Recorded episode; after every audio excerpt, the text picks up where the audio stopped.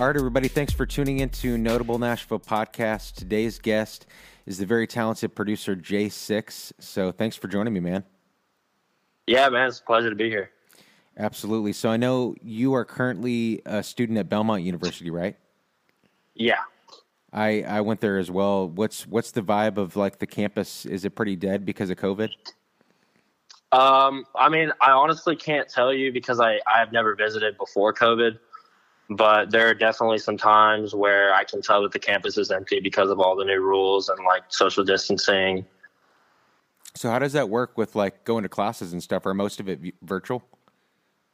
Most of my classes are online, um, but it's a mix up. Some I would say it's about twenty five percent of people's classes are mandatory in person, and seventy five percent is just whatever you want to do. Gotcha, gotcha. So you you grew up in Houston, Texas, is that right? That's right.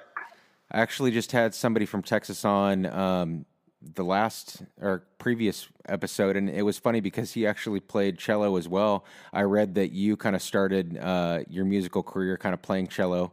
Uh, what what was that like as far as like you know picking up an instrument and being like, oh, this is what I want to play? Because I find that I find that interesting that cello is has kind of been a common factor in a in a few interviews that I've done. Well, I actually have a really funny story about this. Um, I remember back in third grade, I decided that I wanted to start music in some sense, and I started uh, started an orchestra. And my teacher made me play viola to start with, and I hated it. I didn't want to be there with that instrument, and I always asked her if I could play the cello, and she just didn't want to teach me how to play it, so she always said no. And I came back um, the summer or the fall of fourth grade, and I had had a private teacher all summer long, and I just kind of earned her trust by playing for her, and then she let me play the cello, and I was the only cellist in the orchestra, and Wow. you know, I never looked back. So do you still play it to this day? Yeah, I play all the time. That's awesome. So when when did kind of like production become a thing for you? As far as uh, you you're really success, successful in making beats and and loops and production wise. When when did you learn kind of how to do that before going to school? It was, I believe, um, junior year. I was getting tired of playing orchestra in high school, and I wanted some sort of like real creativity. Like I wanted to bring some of my own work into music. And my friend at the time was making beats like off of Garage Band, as we all start. hmm and uh, he was just like, "Why don't you try it out?" So I did, and then um, I got FL Studio or Fruity Loops, as some of my producers' friends call it, and honestly, I just kept working, kept working, and I was just having so much fun, like coming up with things because I spent my whole life playing things that other people wrote. So So as far as musically, you don't really sing or rap on any of the tracks. It's all just production. it's all production for the most part, but I am kicking up my writing right now because I've had a few clients recently want me to write for them. So that's been an interesting experience. That's awesome. Well, you, I was reading up on that track that you produced that got four million streams. I had never heard of this artist before. Um, Par- Parslip, is that how you say it? Yeah, I believe so. Parslip. So what what was that like in seeing like all the streams from something from one of your work that you did? I'll tell you, it was it was like um my first step for like a dream coming true. To be honest, um, I woke up one day during quarantine, and I had just woken up to like a, a statement in my PayPal, and I was really confused because I had never sold a beat before, and um, it happened to be like a a mega artist overseas, and I was just blown away by the fact that somebody of that caliber would even like trust me to be in their song, and um, he and I became, you know, decent friends through that. You know, we played some video games together, got through some DMs. So what was that process like? Uh, they hit you up to use use your beat, or you didn't even know? You didn't even know that you used it. Um, I, I, I have a website um, on beatstars.com where you can just go and buy beats from any artist. And I guess they just scrolled across. They were looking through beats, and mine came up, and that's what he wanted, and he bought it immediately. And Wow, I got the email. That's so cool. So I want to ask you about your opinion of Nashville because you know, coming from Texas, how how long have you been in Nashville? Just a just a few months now. Yeah, since um, since August or since September of 2020. Gotcha. Okay.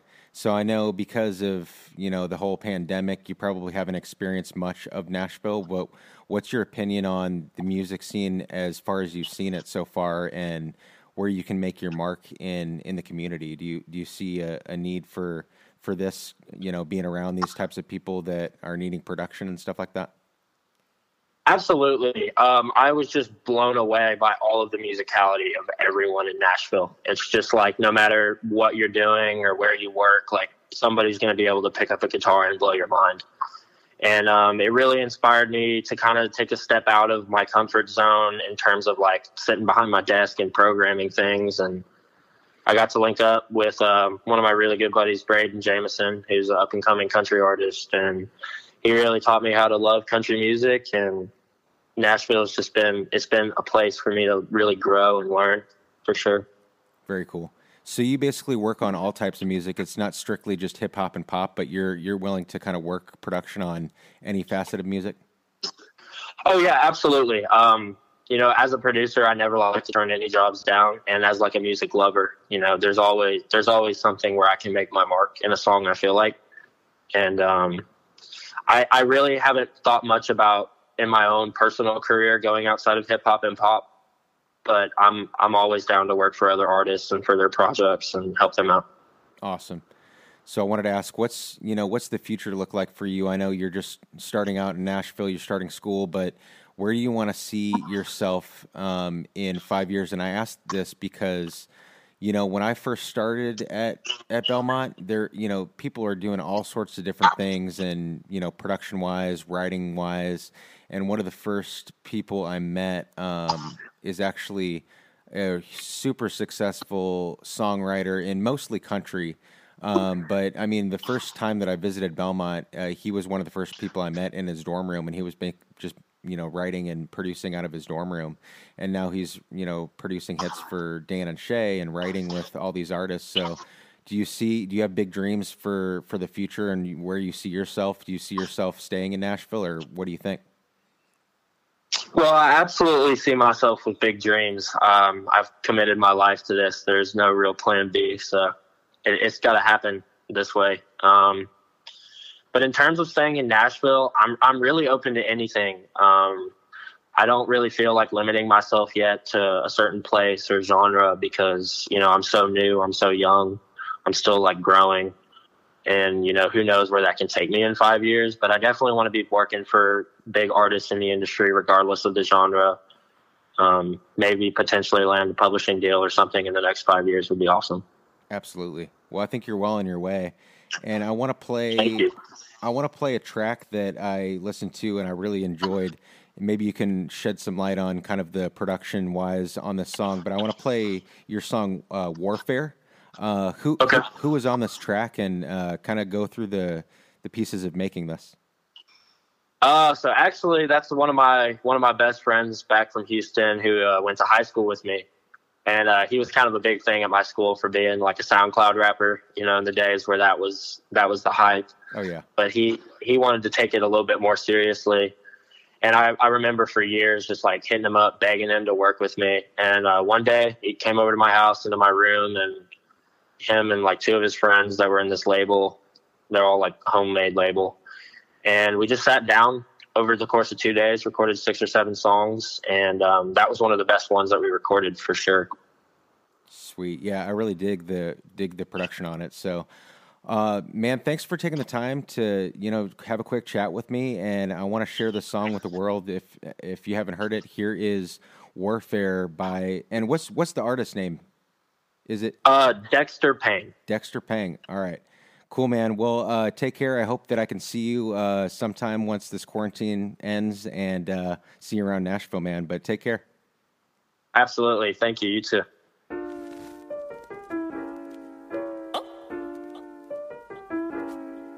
Yeah. y'all think y'all stunned with all that money and shit, man. Uh, yeah.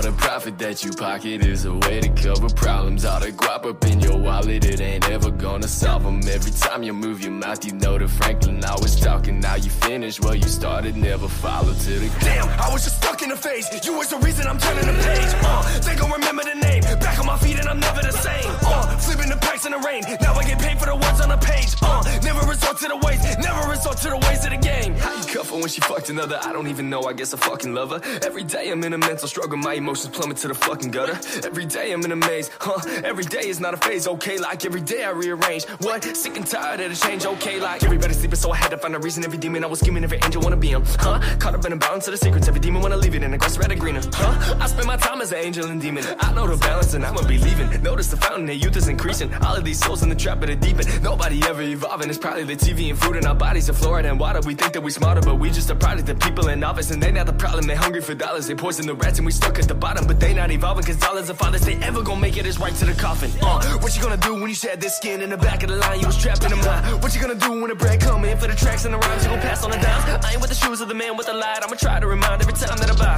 Homie, never mind what I ride on the mind. They gon' bow to the beat. Miss a word from the wise. Missing the things that I try to disguise in the way that I write with the words and the rhymes. Stuck in the days and they rather reside in the trap of the life. It's a trap in their mind. I'm here to free all the guys that can never reside to the ways of the light. Uh, I'm just a preacher, a light, and a demon inside, even knows that I'm right. Pocket stuff is all the lowest of us. They got stuck up in the profit bubble. I was there and homie know the struggle. Hurting others while you counting hundreds. For them dollars, we just give me brother. Founding fathers, they released the puppets. Leashing collar, yeah, the money walking, but the money talking. Little homie, stop it. Uh, now your little homie be hopping under the bus for the profit. Green in his pockets. Dropping the top with the money and homie aware the guilt in his conscience. Uh, never the cycle for most of the ballers. Peeping the difference and robbers. Most of the robbers, their feelings in bottles. Using they profit and cover their crimes. They stuff in their wallets. And knowledge and karma is something that never go bother to follow. You packing the hollows and busting regardless. You got in the dollars. That bottomless karma that lead to the coffin. You question and stopping and feeling you'll see that you harness the darkness. I'm sorry they causing these problems upon us.